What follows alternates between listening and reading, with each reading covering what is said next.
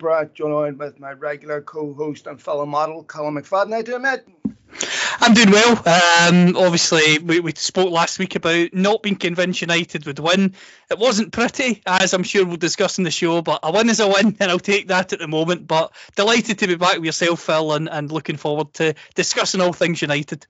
Yeah, listen, I'm not exactly a metaphorical genius, but the best analogy I could come up with the other day was sort of felt like if you shoplifted an Oxfam. I mean, technically it's a win, but it doesn't feel like one. You know? uh, honestly, mate, I, I, was just on that very topic, right? So you know, the the the loss against uh, Rangnick's uh, loss against Wolves was his first defeat. So I think it's uh, eight. You know, eight games out of nine with one defeat, nine games one defeat. Yet it feels like he hasn't won any.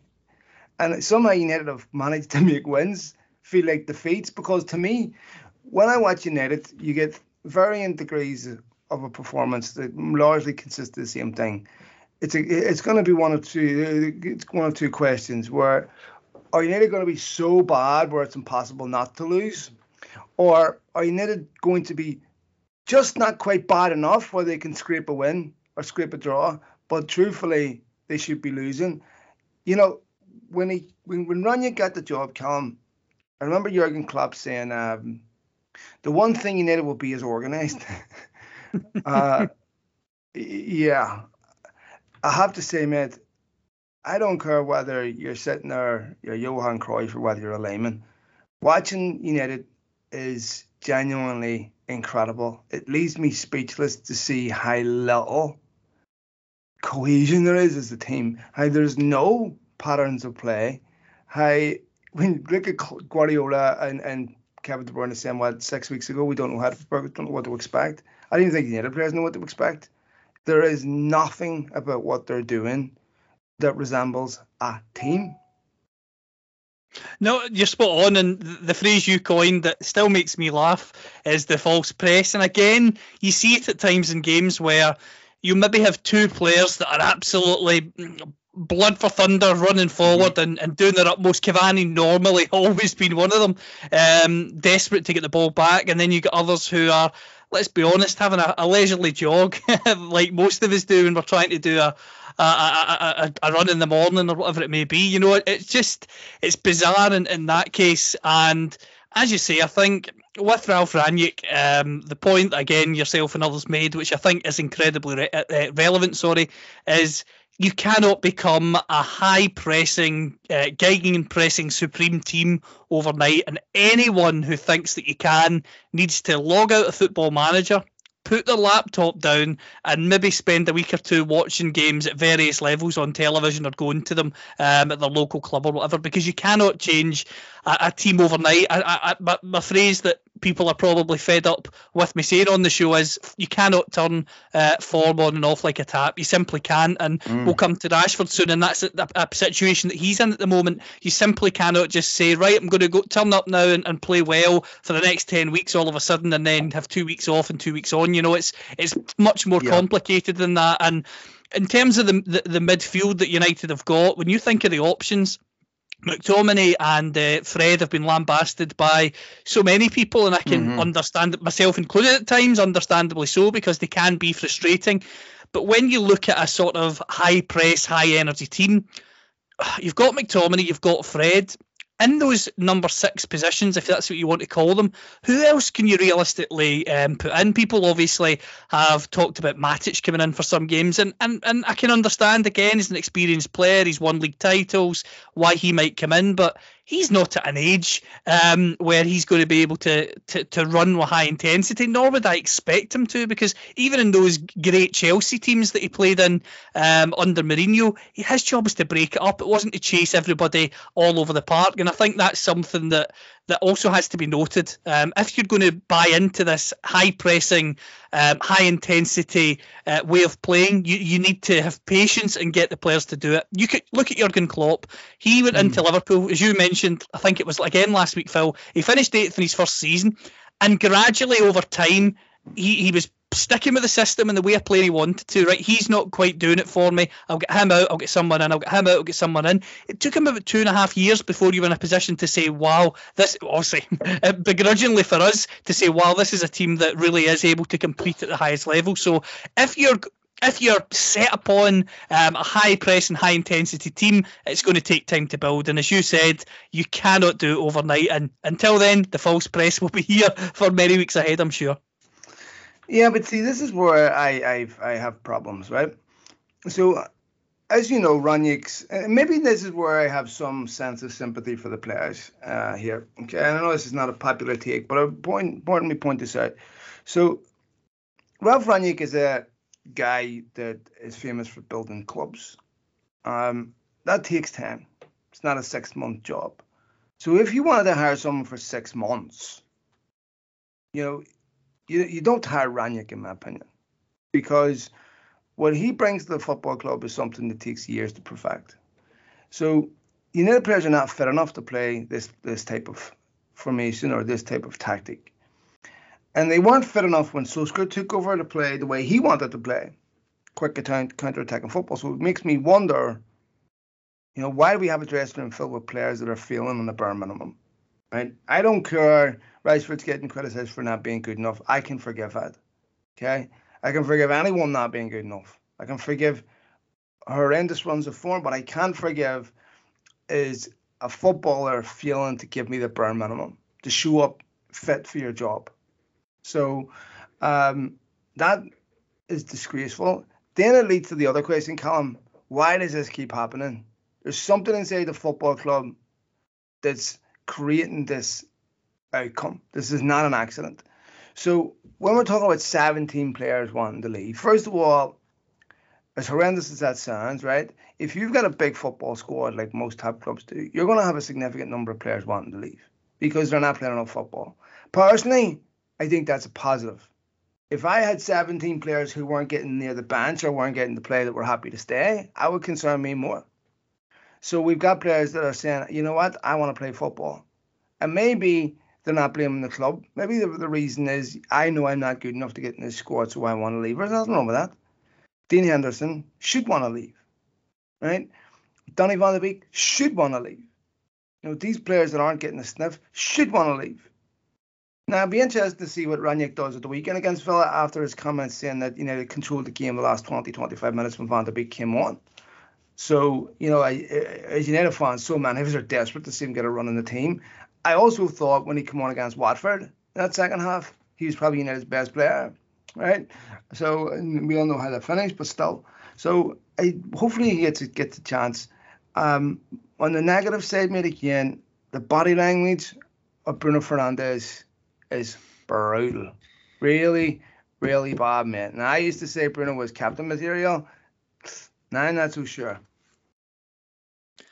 And as you say, it is concerning, it's worrying, and we can all understand frustrations. Um, as fans, we have them. Players, they're human beings, of course, they have frustrations like the rest of us.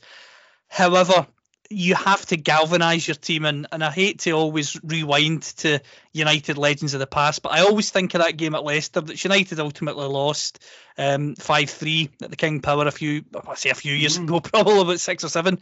I just remember Wayne Rooney that day, just desperate to get his teammates to, to, to do their utmost and, and willing them on. He wasn't just throwing his hands up in the air saying, Oh, this is rubbish, let's move on. He was trying to grab people and say, Let's go, come on. Now, that might be a, a a, sense of leadership that's from the past. Your Roy Keane, your Tony mm-hmm. Adams, Rooney, etc. Those, those sorts of personalities, you could argue, maybe don't exist in the, the same way that they did years ago with the differences in society, etc.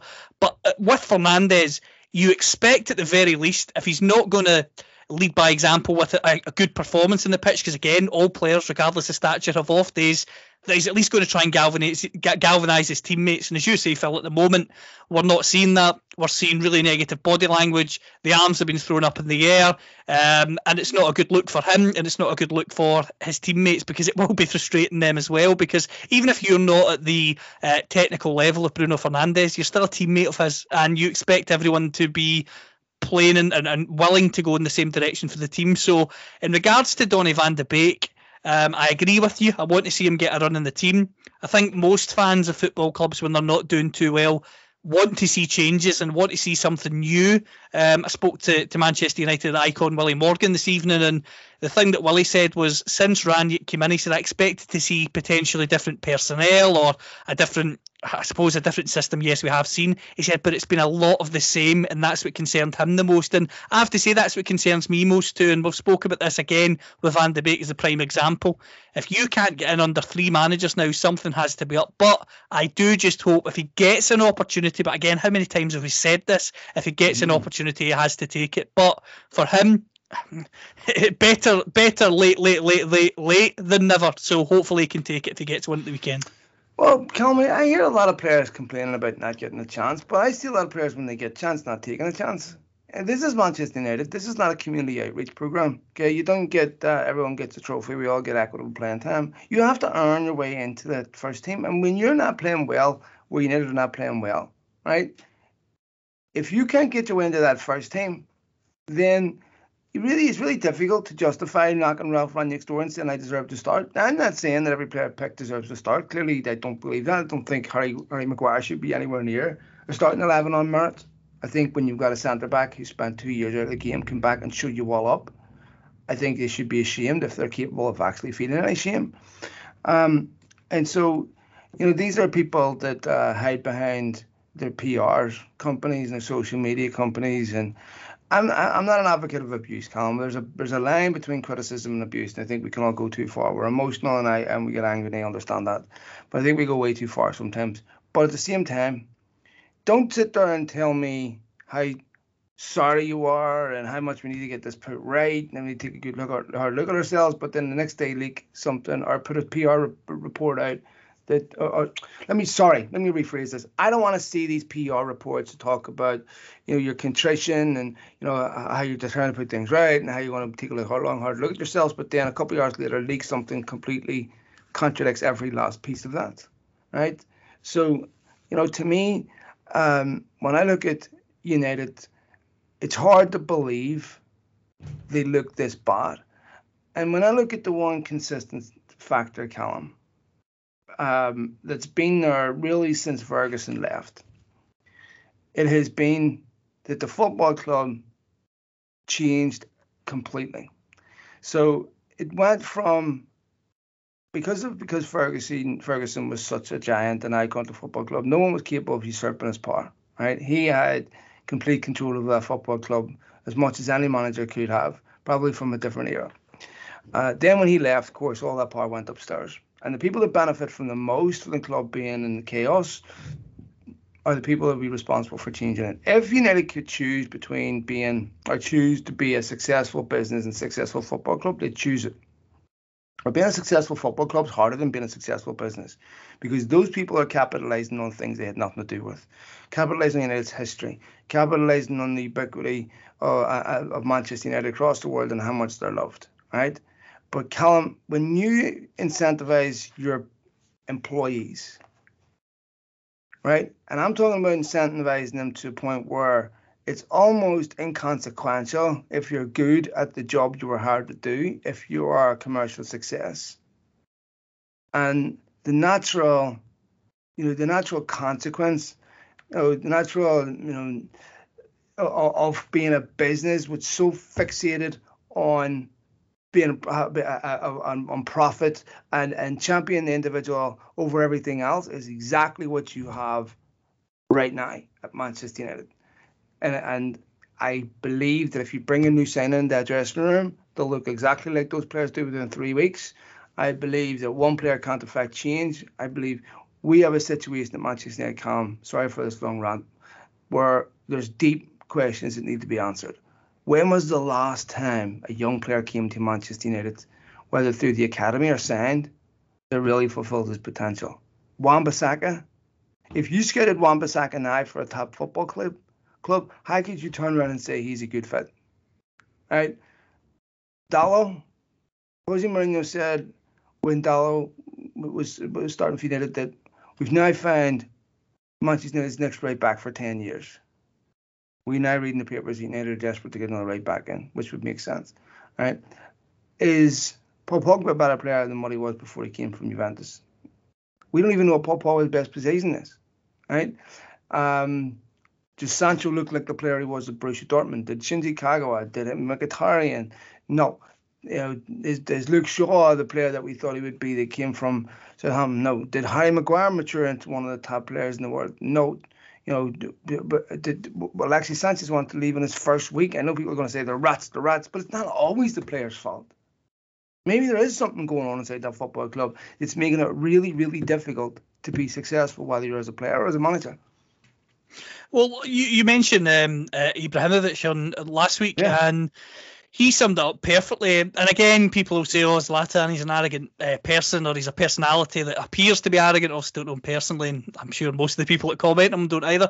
Um, talking about being charged for water and rooms and just felt that the attitude was quite small time um, compared to obviously the stature of the club. Yep. And, and that's deeply worrying when you've got a player who has whether you like him or you loathe him, he's played at Inter Milan when they were at a very high level, AC Milan when they were at a high level, Barcelona um, as well. Obviously, he was at Paris Saint Germain, who are, maybe a different club compared to the others, and uh, you could argue um, in sync with United in the sense that commercial um, success and um, image is, is so key to them but I would say it's to the detriment of their club, and it's been the detriment of United. I mean, you you said earlier about the Glazers wanting to protect balance sheets over um, performances on the pitch, and that's spot on. I mean, look at Ronaldo. If you offered the Glazers, Ronaldo will score 50 Premier League goals which would take you to, to a title, I'm sure.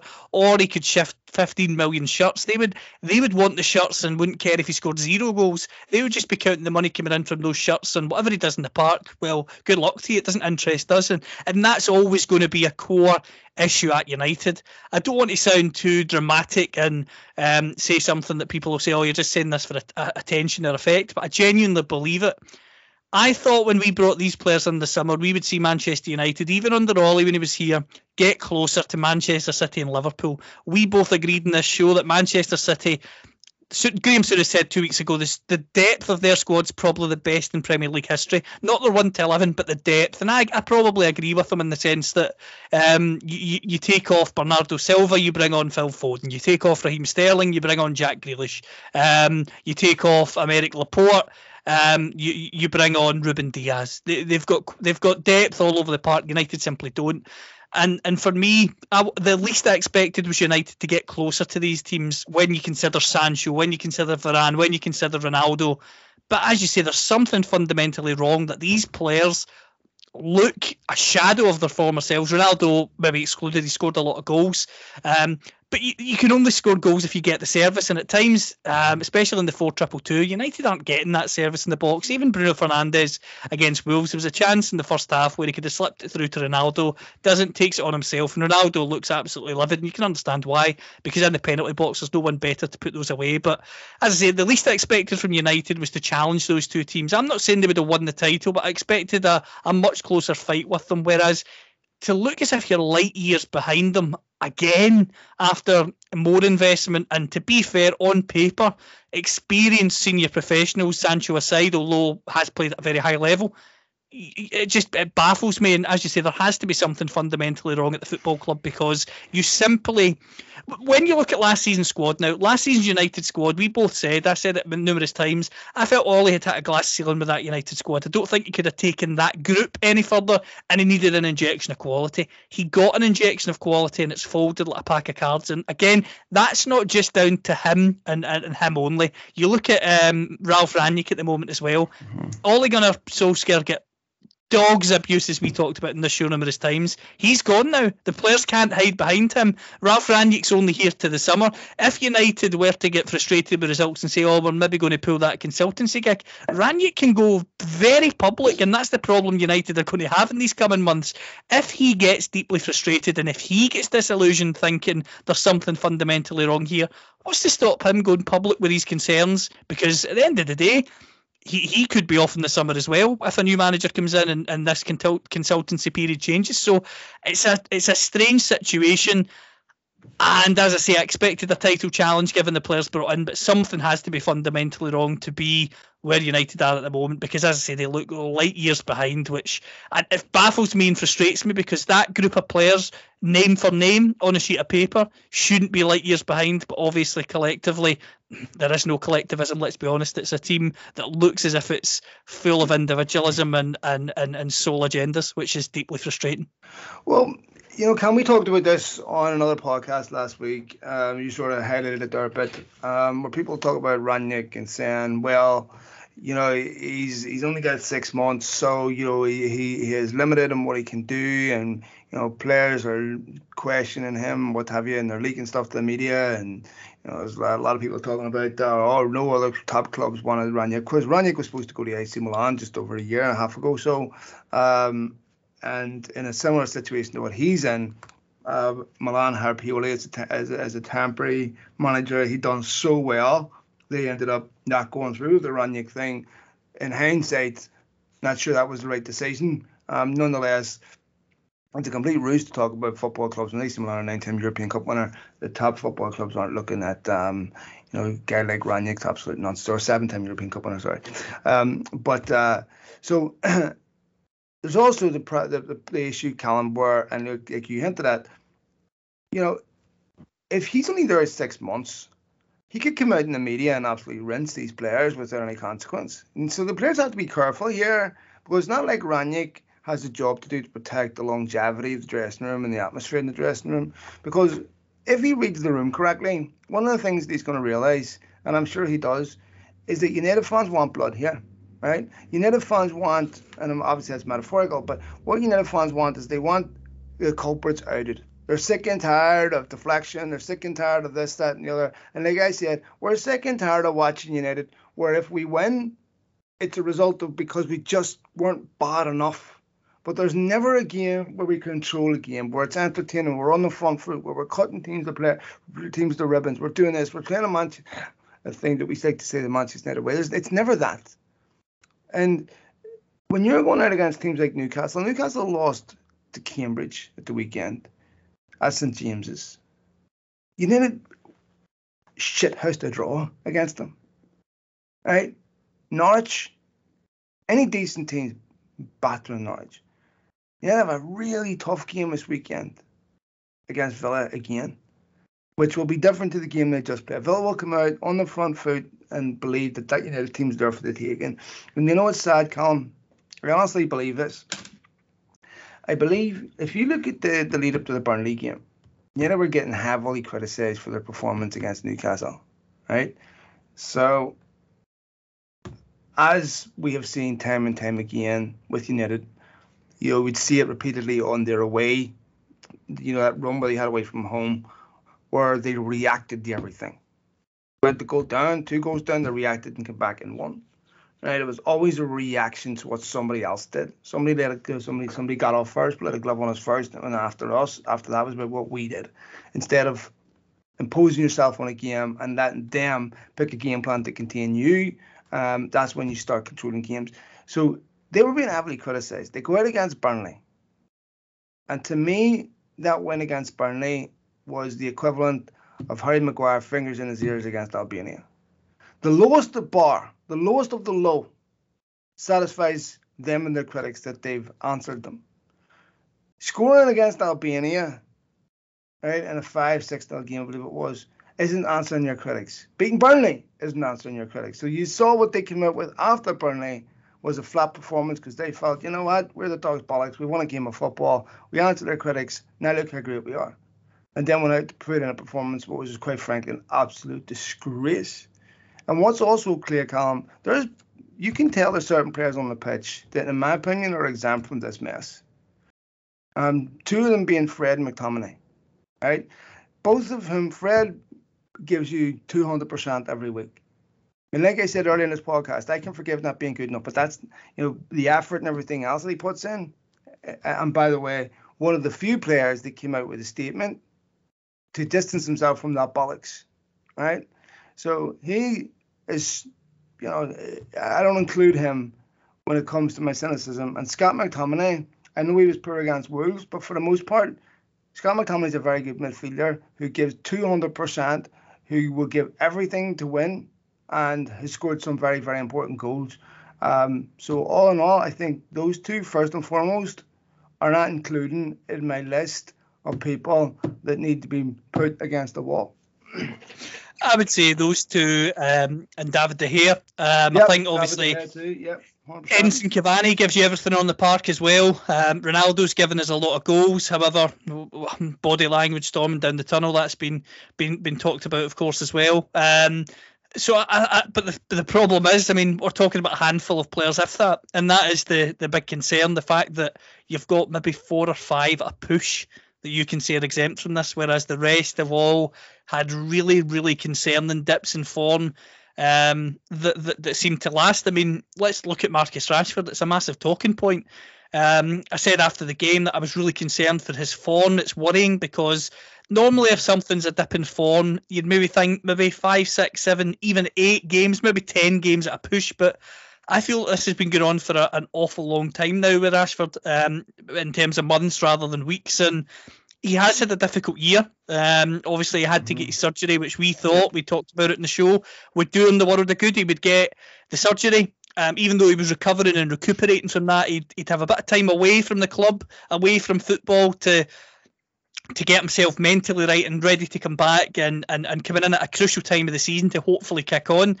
It hasn't quite happened for him. Um, in terms, one thing I want to say that I am fed up with hearing when it comes to Marcus is, oh, he needs to stick to football, all this stuff off the park. Now, I, I think that's an easy thing for people to say. I think fighting over uh, school lunches is something that everyone should be doing, and I think you've done a great job of that. And it's not something for me that I don't think you can pin that on why he's not performing well for Manchester United at the moment. He, to me, and again, I'm speculating here. And I know we maybe shouldn't speculate about someone's mental well-being, but he looks like someone who is jaded mentally. Now, I, I don't know the extremes and the insides and outsides of it. it could be absolutely, completely wrong there, but that chance where he had the chance to maybe just pressing the goalkeeper, he just looked like someone who was mentally exhausted. Yeah. And it's been a long year for him. Obviously, the situation at the Euros would have been very difficult for him as well. Um, of course, same with Sancho and, and young Bukayo Saka at Arsenal. hard situation for him and, and and and himself. I mean, being injured, he probably thought like we were saying, I'm going to come back, I'm going to be ready to go. It's not quite happened for him, and for every passing week that it's not happened for him, we're human beings ourselves. If we go to our work after a period of absence and we come back and think, right, I'm going to settle back in and give this all, and it doesn't quite happen for you, you you feel that you're maybe not the not playing or performing the way you used to be, and whatever it is you do, you do beat yourself up about it. And I think for me, he needs he needs time in the sidelines um, to, to, to be on the bench and maybe come on with 15, 20 minutes to go rather than starting week in, week out. Because as I say, he just looks like someone that's completely jaded at the moment and in need of a rest. And I don't mean a physical rest because as you can see, he can run all day, but I just think mentally he looks like he needs a rest. And he's a he's a he's a great Manchester lad. He mm. gets Manchester United. I've got no doubt about that. You've seen that since he came through. I think he deserves the support of the fan base. Um, these people, as I say, trolls online that we've talked about, whether they support United or they don't, I don't know.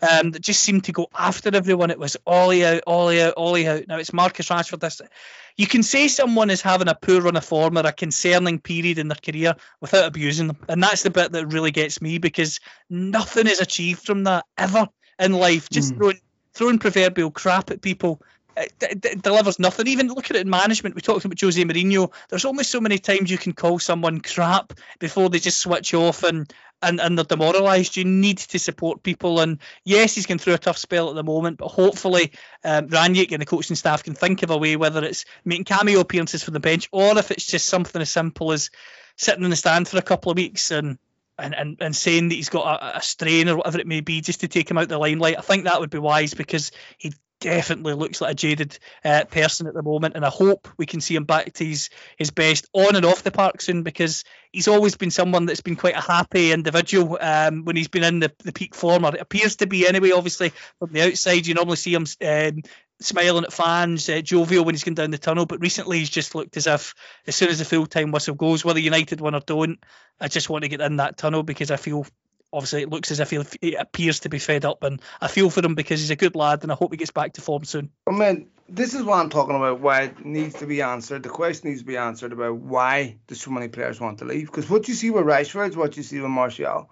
Looks like a player that needs to move, that needs to be taken out of the. That looks like he's a player with enormous talent. Um, that's going steel. What you see with Marcus Rashford and, and Martial, you are now starting to see Bruno Fernandes. All right, looks like a player who looks jaded right? Who hasn't found form for a while, right? And we can go on and on and on and on and on because it's not alone, right? There's a number of United players that look exactly like that, where you're going, you know, where they you don't feel like they're progressing.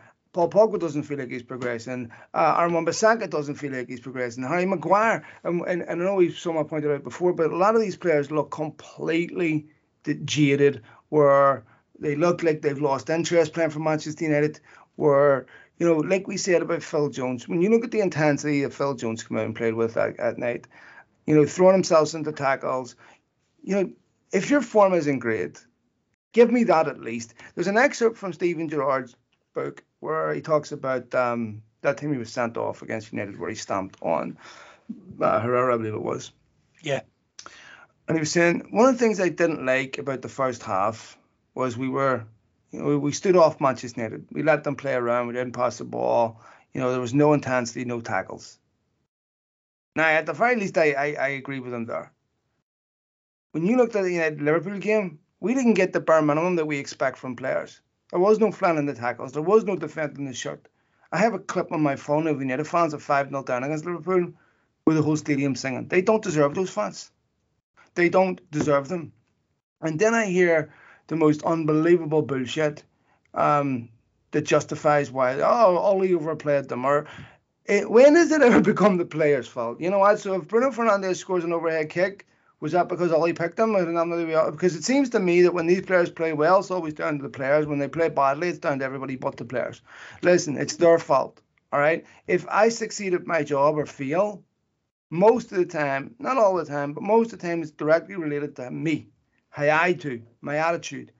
If you succeed in feeling, if you succeed at life, you can have a bad job and work for an asshole where yeah, it doesn't matter. But generally speaking, in life, success and failure is down to you. Now, this is not a Molly-Mae speech here, right? But what I'm saying is, you have to take responsibility, right? Cristiano Ronaldo, right? Can you imagine? I don't know, someone like, uh, uh, give me an, a, uh, an example, someone like Bebé saying that uh, the reason why he couldn't develop at United was because uh, Cristiano Ronaldo was, you know, bothered me. Ever heard such nonsense in your life? Right? Imagine Ronaldo saying the reason why he couldn't become the best player at Manchester United um, because at the time Cleverson bothered me. I mean, what nonsense are you talking about? You take responsibility for yourself, okay? And if you succeed or fail, it's almost always down to what you do. You know, Rangnick can tell his players run through a brick wall, but when they cross the sideline, they don't do what they're told. It doesn't matter what you tell them, right? So the thing is, Callum, there's a weakness inside that football club, and the reason why that weakness exists is because somebody created it. Somebody put it there. It's a consequence of something. Okay, and I believe it's a consequence of how United place value on their employees. And like I said earlier, you could be the worst football in the Premier League, but if you're selling a million shirts a week, United will pay you whatever you want because the value is placed on the profit more than anything else. So, like I said, if United could pick to be a successful football club and a successful business, they would. They're one, not the other, because one's easier and they don't know how to do the other one. That's bottom line. Um, and you got Richard Arnold coming out with all these sound bites about how you know they're going to give the director of football and the technical director more autonomy. What does that mean? And why has it taken a billion, right, circa a billion, watching Liverpool and City dominate before the second most senior employee at this football club can turn around and say maybe we should let the guy who was hired to run the football club, you know, have more of a say in how we run a football club. Because one of the things you won't get, Callum, is you won't get an interim CEO at Manchester United right, that doesn't have the credentials, he won't do that. Then make sure that whoever gets that job has a strong track record of making a lot of money. And Richard Arnold, by the way, knows nothing about football. Not that you necessarily need to, but the second most senior employee at this football club does not get to exonerate himself from what has taken place at United over the last 10 years. It's not fair just to solely blame this on Ed Woodward, right? I know we all like bogeyman. It's the manager's fault. It's Ronaldo's fault. It's Ed Woodward's fault. It's actually much more complex than that. Um, believe it or not, mate, between you and me, or obviously not between you and me, it's on a podcast, but I actually may trust Woodward more than I trust Richard Arnold. Just on that, Phil, and I, I said this on a show we were on last week. Richard Arnold saying that he's not going to get involved in football matters is an easy thing to say at the moment. It's also an easy thing to think that's the way you're going to behave. The, the comparison I used last week was it's like going on a diet and saying you will never eat chocolate again in your life. And someone then suddenly throws you the keys to the Cadbury factory and says, "And you go, it's yours for the week." Are you going to stick to that promise? Are you are you are you seriously not going to be tempted? You're in that position of power. Um, you've got a chance to to shape or be involved hands on um, in the football department at the, the, biggest club in the world. Now, I, again, I, I, don't know Richard personally. Um, I'm only speculating there, but I imagine it's something that would be a temptation.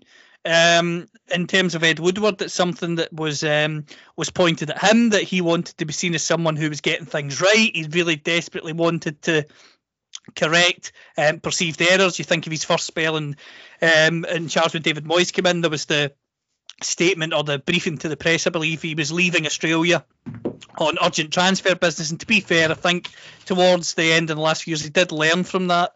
Um, and it probably was naive of him at the time. And he was in the new role for the first time at senior power. So you can maybe understand that. But it's crucial that Richard Arnold has learned from these situations. It's very easy, and we've spoken about this, and it's not popular. It's very easy to blame and point fingers at Ed Woodward for absolutely everything that's went wrong at United since Ferguson left. It's very, very easy to do it, but I also don't think it's entirely fair. I don't think it's Ed Woodward's fault entirely, as you said, that certain players can't be bothered to lift a finger. I don't think it's Ed Woodward's fault entirely that there's a false press going on at Manchester United at the moment. You know, I think that there needs to be certain aspects that that are seen for what they are. But in terms of the future shape of the football club, something that concerns me um, is the role of Darren Fletcher. Now, I am not saying that he's not fit to do the role as technical director. I'm not saying that at all. What I am saying is, and again, Phil, you might have a different view to me. How many other technical directors do you see basically in a coaching capacity taking warm up, sitting in the dugout with their team at modern football clubs? They're, they're normally in the background, they're normally involved in negotiations, overseeing the academy structure, um, overseeing the the sort of inventory of what's going on at the club, whether that be facilities, whether that be um, data analysts and teams that work uh, with the recruitment department and other departments, sports science, to, to, to the to the betterment of the club. So I'm not saying that Darren Fletcher won't be an effective technical director for Manchester United. For all for all I know, he could be an efficient one and one that represents the club with dignity. The story, of course, that was presented was when Varane met up, he sold the vision of Manchester United and what it means to play for the club to Varane perfectly, etc., etc. Now that might be fantastic, but the point I'm making is there needs to be joined up thinking. Darren Fletcher is either a very able coach who should be on the coaching staff, or Darren Fletcher is a technical director who's primed and ready to be at the table with the best technical directors in the world, whether it's negotiating a player or whatever it may be. Because, eh, as I say, to me, there's no joined up thinking there. You do not see Marina Granovskaia sitting next to um, Thomas Tuchel on the bench saying, right, Tommy, what we're going to do second half. So to me, again, it might be a, a, very minute point, but it's a point for me that needs clarification we've talked about it. So, what is Fletcher's role entirely? What's Rangnick's consultancy role going to look like in these two years if they go ahead? And in terms of John Murtough, is he going to have the hands-on say along with the manager, veto power, or whatever it may be in terms of signings? Because if those things aren't clarified, who on earth, is, as we've talked about before, is going to be saying, "I am desperate to walk over hot coals and manage Manchester United"? Of course, the name, the prestige, the history of Manchester United shouldn't, and in my opinion, should never be sold to anyone. It's there for all to see and there for all to understand. Um, however um, there's there's there's much more to that when you've got aspirations in a professional capacity to succeed in the here and now. It's all right saying you're one of the the, the few men that have managed Manchester United Football Club. But if you get that job, you want to do it well. And at the moment, for me, there's not enough joined up thinking, and there hasn't been for a period of time. That if I was a prospective candidate, I'd be saying, well, I know I'm getting in there to an effective uh, recruitment department, albeit it has improved over the last few years. I'm going into an effective setup behind the scenes. There, there needs to be urgent clarification, in my opinion, um, on, on, on particular roles. Because, as I say, you look at clubs like Liverpool, their technical director, Michael Edwards, leaves. The next guy was his understudies, announced immediately nobody's flapping, Klopp, etc. Nobody's flapping. They know the direction they're going in. With United, it always seems to be an um and an ah and back of a fag, fag packet stuff at times. And again, maybe that's me being too critical, but I think there needs to be clarification on those roles.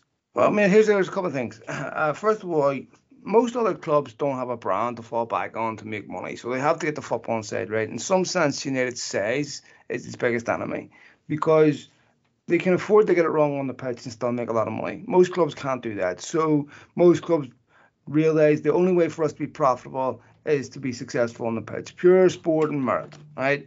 Um, whereas United have Disneyfied their brand and uh, have they look at the Manchester United brand in much the same way as McDonald's look at their brands. You know, a few years of bad sausage egg McMuffins isn't enough to do terrible brand recognition because the brand across the world, like the New York Yankees, we've made this comparison before, really isn't damaged by you know the if the New York Yankees lose the Boston Red Sox tonight because 90% of the global population that support the Yankees are not paying attention to it on a game by being basis. It's a it's a it's a globally recognized brand, uh, such a strong brand, and it's now about fashion as much as it is anything else. People buy New York Yankees you know, uh, baseball bats and everything else, or hats and all that, as much about fashion as it is about sports. And so that's where, you know, it becomes a problem because now it's not about, you know,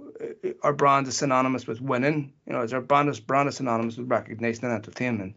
So I think um, Richard Arnold, if you, he, here's the thing, Matt. Ed Woodward says he resigned because of the Super League. So then it was Richard Arnold's brainchild, was it? So this is a guy that six months ago, you know, didn't give the slightest shit about DNA, about culture, about the things and nonsense that these people talk about, you know, on on uh, podcasts or on uh, or on uh, any type of investor call or anything else, right? Because they mean different things to them that they mean to you and me. So and of course, his predecessor also said and used Liverpool as an example was how you don't need to be successful on the pitch, translate the profit off the pitch. Uh, that's again a concern, right? So, and we talked about how employees are incentivized. And we talked about this a little bit on last week's podcast. Now, I'll, I'll mention it one more time. If I sat in front of the Glazers with two sheets, okay, and I had to give them one, that made sure it secured my job and was given the greatest compensation. One said we've been an amazing success on the pitch, and the other says we've been an amazing success with the profit and loss. Which one do I give him? I am 2,000% certain the Glazers place a much higher value on profit and loss than win and loss. So that's part of the reason why you have the problem. Ferguson, as much as he it was certainly not perfect morally, and certainly his, his moral compass wasn't calibrated to perfection. Was a football man, was a pure bona fide winner. So he dragged United, and I'm certain even Ferguson in this current era would find it difficult. He got out at the right time. Now the real bill came due for the Glazer ownership, which we've got. They've spent, but but they haven't spent sensibly, because the direction of the football club has never been about football and being successful. The, the, the, the most important thing that Manchester United should be winning football games, but it's not. Okay. So this is really why we have this problem. Why do we have a problem at a football club where there is no team, where it's all about individuals? That happens when you put such a massive emphasis on players. When they come to your football club, what are they being sold on by Richard Arnold? Um, Twitter followers, downloads, you know, branding, and we wonder why they become individuals. It's exactly how they're compensated. It's exactly how they're incentivized. Right? And when things are not going well, what's the first thing a brand does? It tries to get rid of any negative association. It's not me, it's them. And that's exactly what you're seeing. Right? Paul Pogba, whatever contract Paul Pogba gets offered, right, by Manchester United, if he had an equivalent somewhere else at the top club, Paul Pogba was gone. The reason why Paul Pogba was still at Manchester United is for one reason one reason only, because his agent can't find a suitable buyer.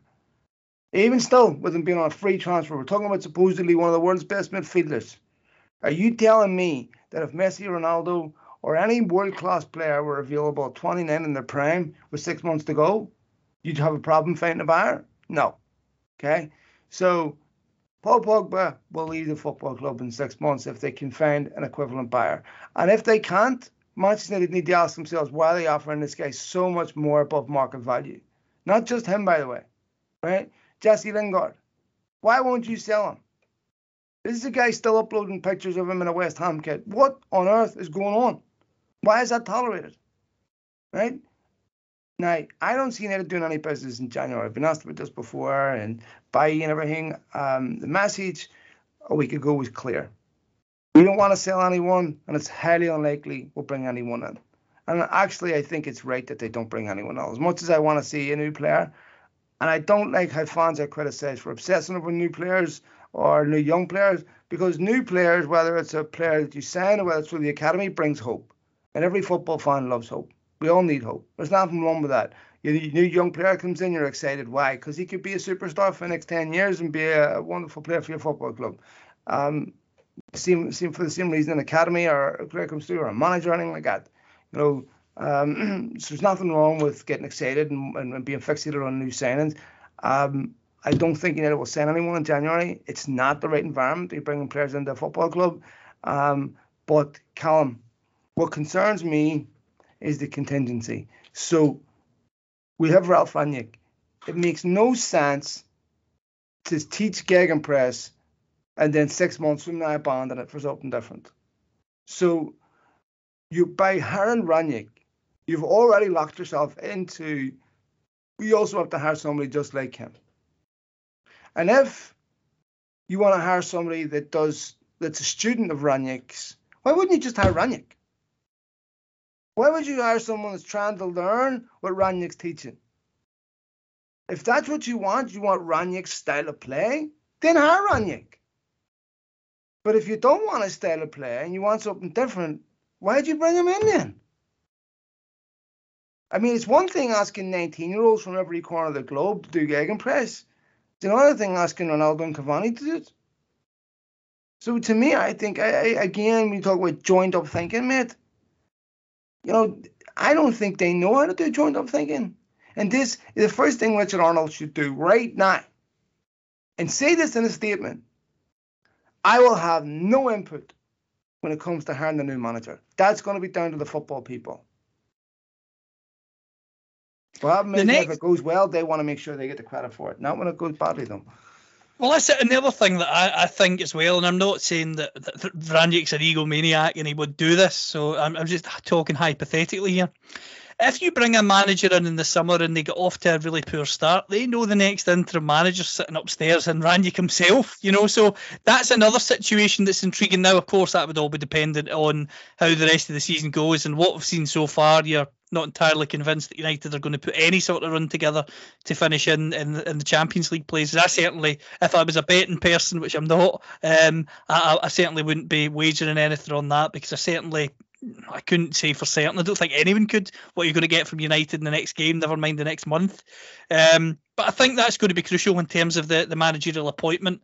Um, there's been reports that Ed Woodward's last act will be to help find a new manager um, which again would probably sum up United. And again, this isn't a go at Ed Woodward; it's just a go at the the process at the club.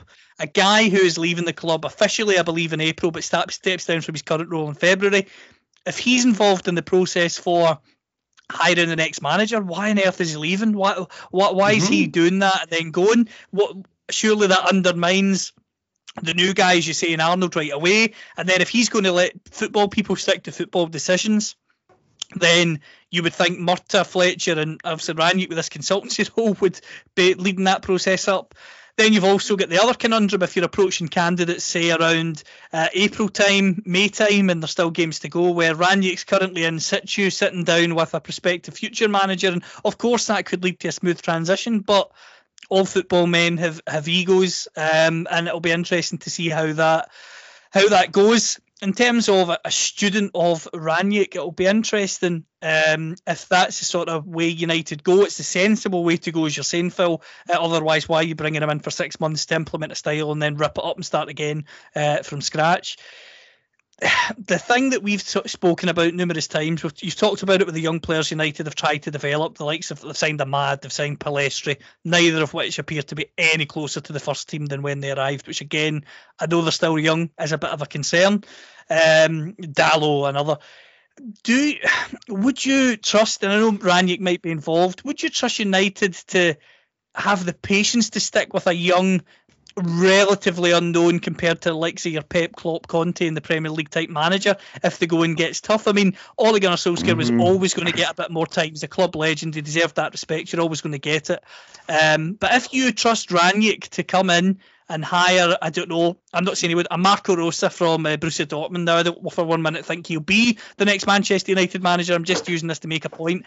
If he's in situ at United for next season, signs a two year deal, and United got off to a really poor start after eight games. Have the board, has Richard Arnold got any loyalty to him if he's not involved in the process? If Ed Woodward was involved and Arnold isn't, does that is that where he wants to put his stamp on and come in and make a, a decision quickly? The whole thing is just a mess, and as you've said, with a lack of joined up thinking that's been going on for the last decade or so at key times, and even now where we're saying what's his role, what's this, what's that, it, you, you, can just tell it's going to be haphazard, and I wouldn't be shocked if he could pick up some results if Rangnick ended up having another year as manager, a 12 month spell, because the only other thing I can see working for United is that Pochettino gets sacked by Paris Saint Germain, and United have got one of three, and it's an easy option. Because although a lot of people are saying Erik Ten Hag and, and other managers that are in work I'm never convinced when United have to get someone out of a club. This summer, I must say, was relatively smooth given the sort of COVID window and Madrid needed to sell and Dortmund needed to sell. But we saw it with Maguire. Leicester asked for 80 million. United pussyfooted around it mm-hmm. for months and ended up paying 80 million. And if you do that with a manager, disrupt pre-season, um, especially when there's no major tournament this summer. Obviously, it's coming in the winter. Then you're off to a horrible start. So I don't have the faith in them to get the next appointment right. I don't want to sound too depressing, but I'm just trying to be realistic. It's a mess at the moment, and I'm not at the moment. I'm not. I can't safely say I trust Richard Arnold to delegate to the people he has to delegate to.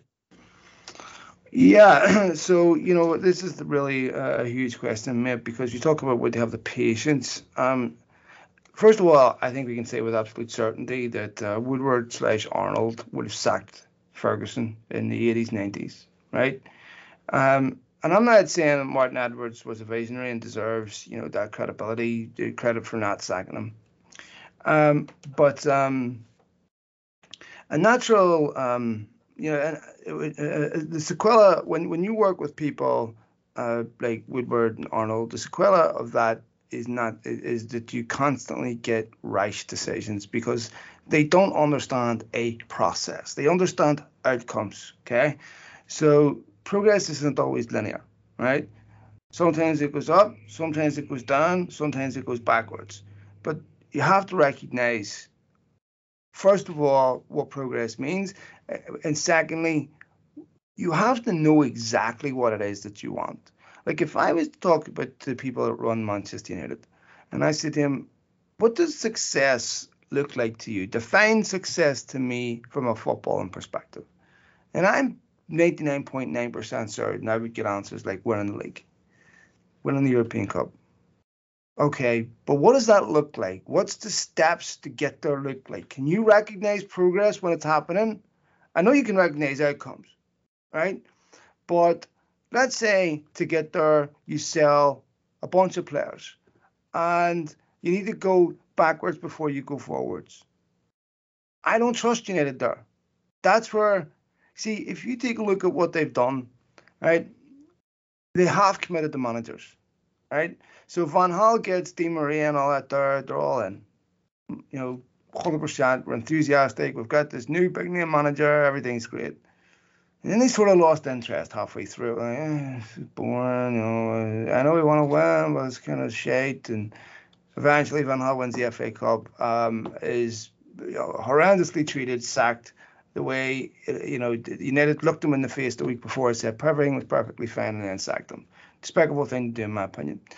Then Mourinho, sort of half committed to Mourinho, gets finishes second, great. Problem with Mourinho is the people that that hired him have to hide under the bed, right? So whether Mourinho was right for Manchester United or not really wasn't important. What the what was important is whether he was right for the people that hired him, not for the football club, the people that hired him, right? Because that's really the you know the, the, the, when you want to find out whether you're suitable for the job at Manchester United at it's really not about whether it's your best for Manchester United. It's whether the people that are going to hire you or want to work with you. That's all it is right? And this is why I believe that Conte wasn't hired because Conte is a no bullshit type guy that demands the very best. And if you sell players over his head like Inter Milan did, he'll walk. If you don't bring the players in that you want him, he wants you to bring in like a Chelsea and Juventus, he walks, right? And didn't go to Spurs initially because Daniel Levy wouldn't give the promises he made, he needed. Guess who got that job, giving him the promises that he needed, right? So then what you end up with, sorry, is a mishmash of players built for different systems that are incapable of playing any system. And what do we have at Old Trafford? We have exactly that. Okay.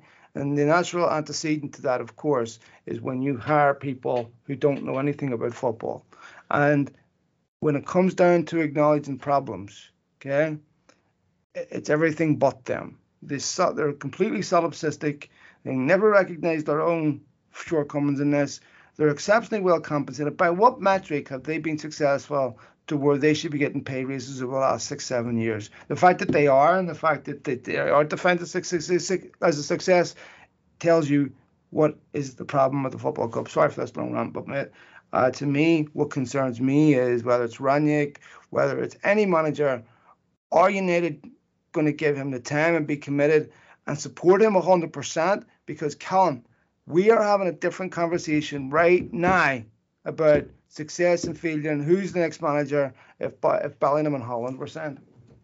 Oh, of course, yeah, absolutely, and you hit the nail on the head there. United have basically ripped up four jigsaws, mixed them up, thrown them into a bucket in a mishmash of a form, and expecting someone to come in and build a pristine mosaic. And that's never ever going to happen when you just throw a mishmash of things into a bucket and pick them out randomly.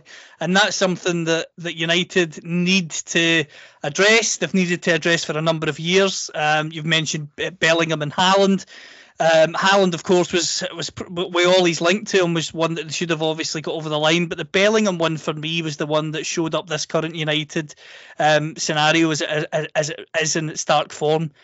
The best young English players, British-based players, Irish-based players coming through, you would solely expect Manchester United, in my opinion, in direct competition with a foreign club to be able to sell themselves, not even sell, to be able to convince that player to sign.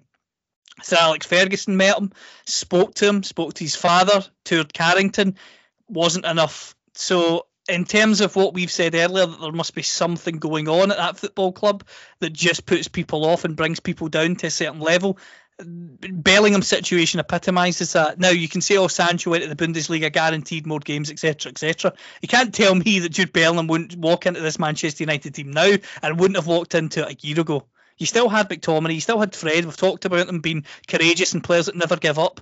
But for all their effort, yes, at times they don't have the levels of consistency that you would like.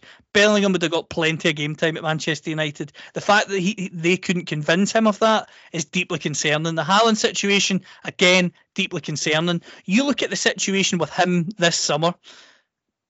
Again, you'll know more than than I do, Phil. But I don't even think I don't even think Haaland and Raiola would be giving United a second glance. I mean, uh, if they offered ridiculous levels of money and commission, yes, okay, you could say ideally maybe, but it's a sad state of affairs where if you were to name five clubs he wants to join and would be excited about the project, I don't think he'd be naming United, and that is completely damning given the fact that he's went to Dortmund, he's got this clause, and as I say, United I don't even think would be in the race even if they expressed interest. Again, I could be wrong, but just my personal view.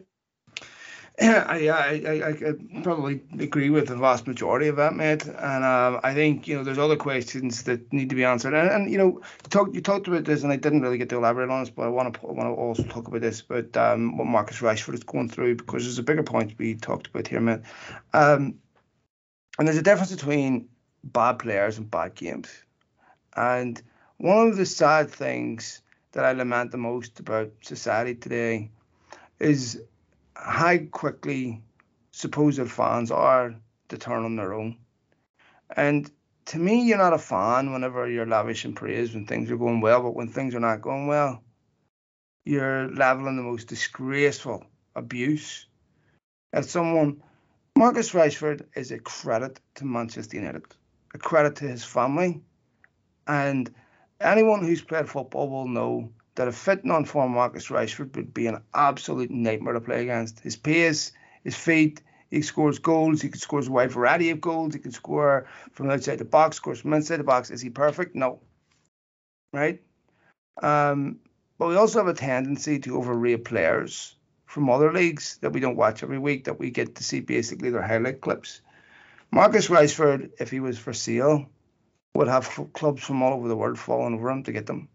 Right? And he is a player that, in my opinion, goes in and improves a lot of a lot of teams. Now, there's going to be people listening to this that are going to find what I'm saying to be insane, right? Because I know he splits opinion, but he hasn't been great for a while.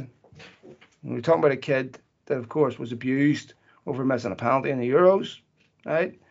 A kid who has used his fame and notoriety to improve the lives of millions of people up and down the country, young kids, right? He has been a magnificent talent for United. He's still really young. If you're going to turn on Marcus Rashford, you can turn on anyone. How about support? Have you ever had a mate or someone you love that even when they're wrong, you stand by them? You ever had a situation where someone needs your loyalty? They need your support.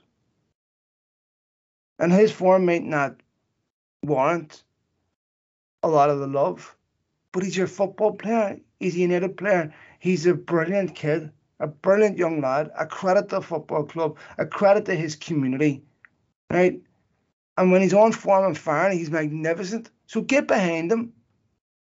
Instead of sitting behind your computer, your desk, wherever you are, and sniping and, and slaughtering him over and over again. Listen, it's one thing having a bit of fun. You can even criticize him, right? I mean, I've I've been critical of Harry of Harry Maguire, but I, I don't like the nastiness of some of it. And some of the things that get sent his way, honestly, is despicable. And when you're at a football club like United or any top sporting institution, when things are going well, they're the best place to be in the world. When they're not, they're the worst because you just get this despicable pile on from people who somehow feel entitled.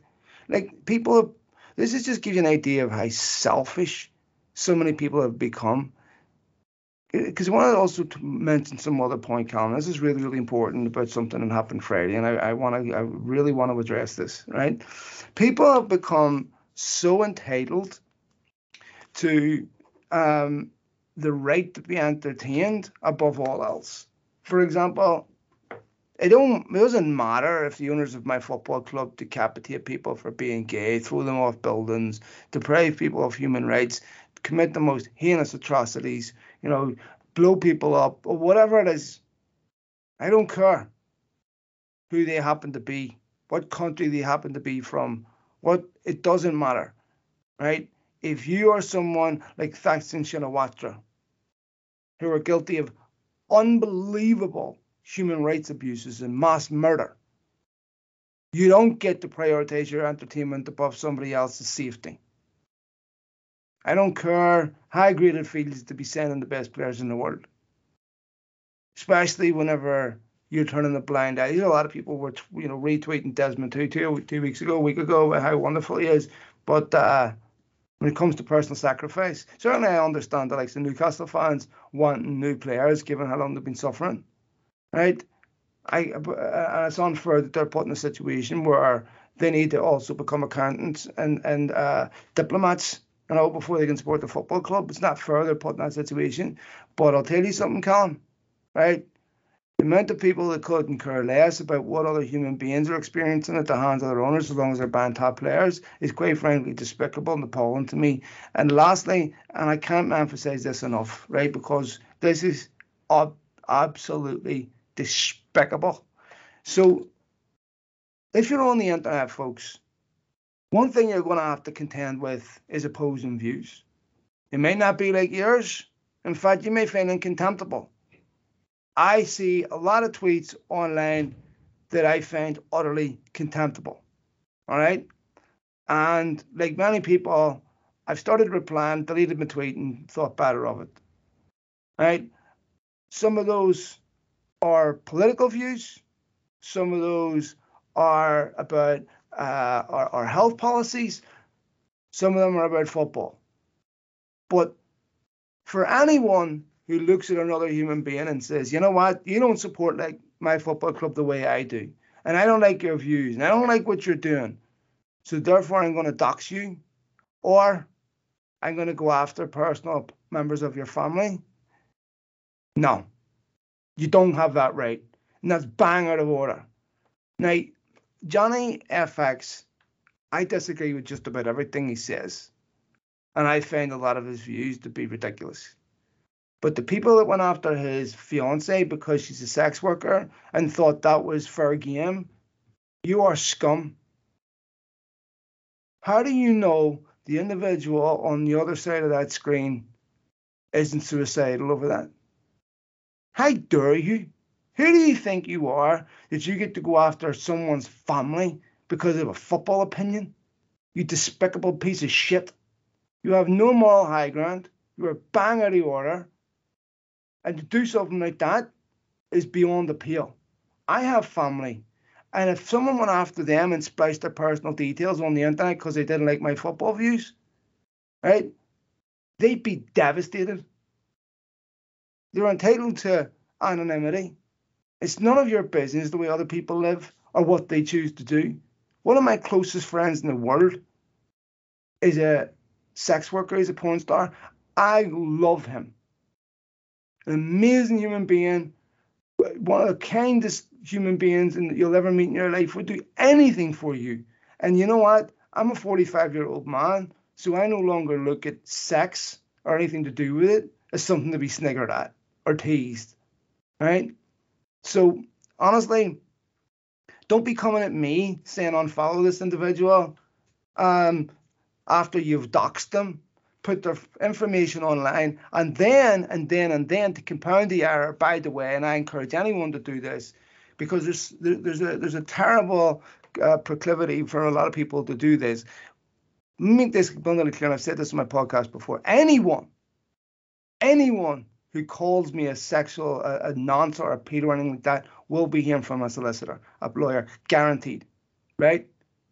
So, someone on Friday put an allegation online about Mark Goldbridge that was so reprehensible, and it was done because someone thought it was funny, which is clearly libel, and I would sue the individual to high heaven for it. That alleged in his previous job he was sacked for sexual assault against a minor. Now, when you put something like that online, that is absolutely libelous, defamation, and leaves you vulnerable to be sued up the ass because that and by the way, allegedly will, will not exculpate you from responsibility. Okay? So sticking allegedly in there doesn't exonerate you. So what these people to put that online about another human being because you don't like his views is so appalling, disgusting, and deserves to be litigated against because like him you know, this guy, this individual has family, Cal. What do you think they read? You think that's something that someone wants to see about their father or their son or their or their brother or their sister? And it never truly goes away, by the way. It's absolutely despicable. And that's where I draw the line. Look, a lot of these accounts, I don't agree with them either, right? You know, uh, the rants and bants about tweet about finish the job, it infuriated me when talked about Solskjaer United getting battered, right? And I hear some of the stuff they come out with that, quite frankly, is ridiculous to me. But don't you dare think that entitles you to go after someone's family personally and put stuff on the internet about them because that is bang out of order and it's totally unacceptable. Uh, it's, a, it's first of all, it's also against the Twitter rules, rightfully so. And honestly, if there's someone on the other end of that computer and something like that can have a catastrophic impact on someone's life, this is football. Remember that, folks. Be careful about going too far at times. I think that's the, the, the perfect way to to sum everything up. Um, I think you've put that together very well. Um, we, we love football. We love the game. Um, we've all got views. We're all passionate about uh, what we believe, what we hope we will see in the future. But at the end of the day, we've all got to take a step back and remember it's a football view, or even in politics. I know politics is very, very um, polarizing. It's someone's viewpoint whether you voted for Brexit or you didn't, you're still a human being. Everyone's entitled to the review or whatever other um, thing that's ongoing at the moment. I mean, everyone's entitled to a view, and if you want to surround yourself with people in life that will always tell you the bee's knees and always agree with your viewpoint, you're just living in an egotistical vacuum that will come back to bite you in life at some stage because someday, somewhere, someone will have a different view or someone will stand up to your view if you're um, emanating complete negativity online or in person. And you have to be able to justify that. As you've said, Phil, if you're going to throw around serious statements and allegations about people, be prepared to defend them and be prepared to to have evidence because if you don't you're the one who's going to pay the price, and rightly so, because at the end of the day, we're all human beings. We all have to coexist as one. Don't want to sound I'm, I'm, I'm, I'm preaching here, but whether we agree or whether we disagree, we can do it respectfully. And if you can't, then you, you really should maybe stay away um, from some of the debates that you get yourself involved in. I know for me, certainly, you mentioned it, Phil, you have to sometimes mute your own conversations, that's which is quite yeah. sad. I've had to do the same. And I think if you can't come and have a an honest viewpoint or a civil debate, then why are you coming to the fore at all? Because nobody wants your negativity. And deep down, as we've talked about many times, Phil, if you're putting something toxic like that online, maybe you need to think about how you're feeling because there's plenty of support out there. And if you need to speak to someone, there's plenty of people that will be there for you. But don't throw shit at other people to try and make yourself feel better because it always catches up with you in the end, and it's a temporary fix to a, a problem that you should have you should have support for, and that's something that I'm passionate about because so often you see it um, particularly uh, even in even in, in media and what we do, Phil. Um, mm. a, another podcast or a writer will get an interview, or um, they'll have a show that's went particularly well, and someone's got to come in and snipe and put them down. Sam yeah. Lee obviously put a statement out, but trans transfer news is the worst of it.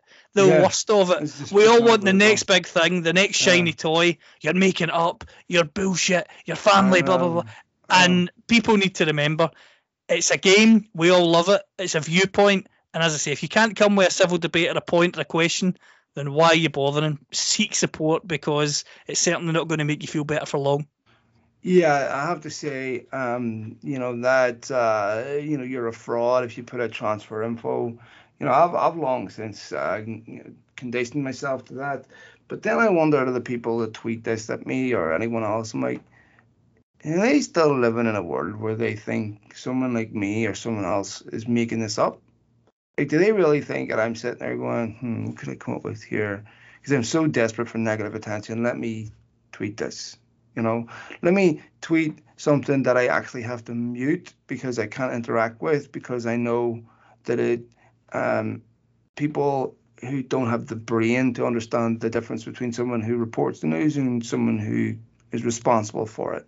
Um, and, that's we're talking about the lowest common denominator here, right? It's as if I was the one that turned around and said Santa isn't coming this year, you know, and, and, and it's my fault, you know, and, and this is actually worse if you're a female because then they get that abuse plus sexism on top of it. This is absolutely despicable.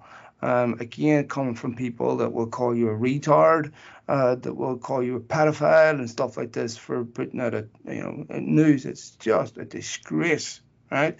Um, we also you also live in another world where you've got people that um, weaponize everything that you say, right? Where they infantilize people and they police language and think somehow that is commensurate with um, activism. So if I happen to criticize an athlete that's different from me, uh, people will assume it couldn't possibly be motivated by anything other than prejudice. See, I don't do that back. When people, when they criticize me, I don't come back to them and say couldn't possibly be for any other reason than the fact that you're prejudiced against Irish people, right? Because you see how absurd that is, right? And so we've reached an, envir- an era where everything considered pejorative and it must be motivated by race or or or, or, or sexism or any or, or, any prejudice any form of prejudice. It couldn't possibly be that you have an opinion on a public figure right? And and i and i despair where this is going because you know it makes it very very very difficult to talk about anything respectfully without that coming back at me or other people for that matter. And i just i i, I honestly despair so much that we live in an era that does this, and and uh, you know I, I know exactly what's going to come back if I criticize Paul Pogba. I know exactly what's going to come back if I criticize uh, anyone for that matter. But it's always assumed I'm going to take your words and I take the very worst possible interpretation of them, and then I'm going to accuse you of it. And the problem is, mate these allegations now the, uh, are so worn out they almost don't pay attention. And it's like I, I, I genuinely lament so much if because here's the thing if you're if you're a sexist, racist, big whatever, you're usually not subtle about it. And you're usually quite vocal about it, quite open about it. And I'll tell you something, mate, you know, I find it really, really sad because personally speaking, one of the worst allegations and the most hurtful allegations you can make against me personally is that anything I do is motivated by prejudice. I grew up in a prejudicial environment that was torn apart by bigotry. I couldn't possibly despise it anymore. I couldn't possibly hate the division that comes from that. As a result, one of the things that you know fills my heart with joy when I see the Ireland under 16 team consisting of so many different ethnicities. I think that's class.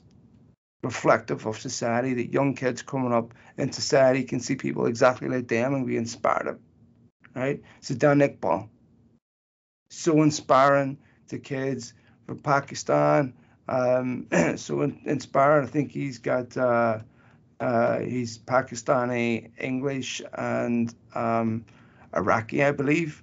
I think so. That is so inspiring for kids from these particular communities who share that ethnicity and share that identity to have someone just like them becoming successful. I think that is amazing. And I just find it so sad, mate, that we are making conversation difficult because it gets tiring. And so I go back to what I was saying if you only care about laws until they are applied to you, then no one cares when you start screaming. I'm going to finish this up by giving you one example, man. Okay? I'm going to use vaccine mandates. It's been mandatory for immigrants to be vaccinated up the ass before they set foot in the US. So I it's the same for the UK, right? For decades. Nobody cared if I had started screaming five years ago saying mandatory vaccines for immigrants is a violation of human rights and civil liberties, nobody would have cared. The fact that I said I was insane. The fact that I've all said you should be vaccinated before you set foot in our country.